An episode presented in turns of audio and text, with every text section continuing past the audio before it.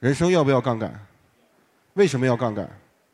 特别简单的一个逻辑，就是你会发现人跟人的区别真的有鹌鹑和孔雀那么大吗？有吗？没有。但是人跟人最后的结果却是比鹌鹑和孔雀的区别还要大，对吗？真的是智商问题吗？真的是情商问题吗？不是，是人在一生当中，你是否能够找到属于你自己的杠杆，这是最根本的原因。而个人品牌就是你自己的杠杆。人的一生当中需要找到一些杠杆，在个人品牌这件事情上面，个人品牌就是你人生应该去塑造的属于你自己的杠杆。人生要不要杠杆？为什么要杠杆？为为什么要杠杆？特别简单的一个逻辑，就是你会发现人跟人的区别真的有鹌鹑和孔雀那么大吗？有吗？没有。但是人跟人最后的结果却是比鹌鹑和孔雀的区别还要大，对吗？真的是智商问题吗？真的是情商问题吗？不是，是人在一生当中，你是否能够找到属于你自己的杠杆，这是最根本的原因。而个人品牌就是你自己的杠杆。我告诉大家，这个世界上存在着三种杠杆。第一种杠杆是钱。第二种杠杆是你自己，第三种杠杆是你认识谁，对吧？第三种杠杆是你认识谁，三种杠杆最后给你带来跟其他人不一样的结果。我今天想让大家脑子里面装一个东西进去，我告诉你，在这个世界上最不重要、最不重要、最不重要的就是你自己。一会儿后边大家会明白这个是什么逻辑。希望大家记住这句话。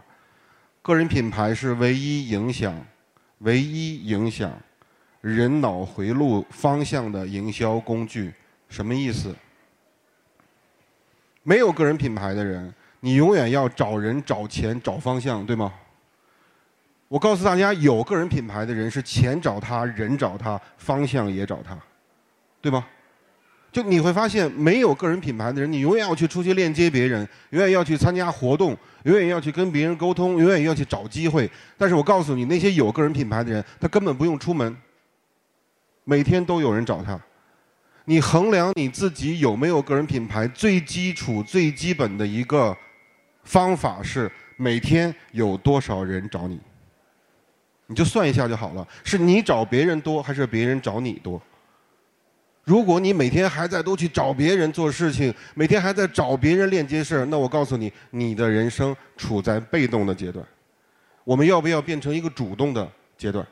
要不要变成别人过来找我们？我们要记住一句话，叫做“你是谁，永远大不过谁是你”，认同吗？你是谁，永远大不过谁是你，认同不认同？所以你会发现，个人品牌是一个外部思维，就个人品牌是别人如何看待你，而不是你如何看待你自己。这件事情，这个逻辑你搞清楚以后，你就会知道个人品牌它应该往什么方向去。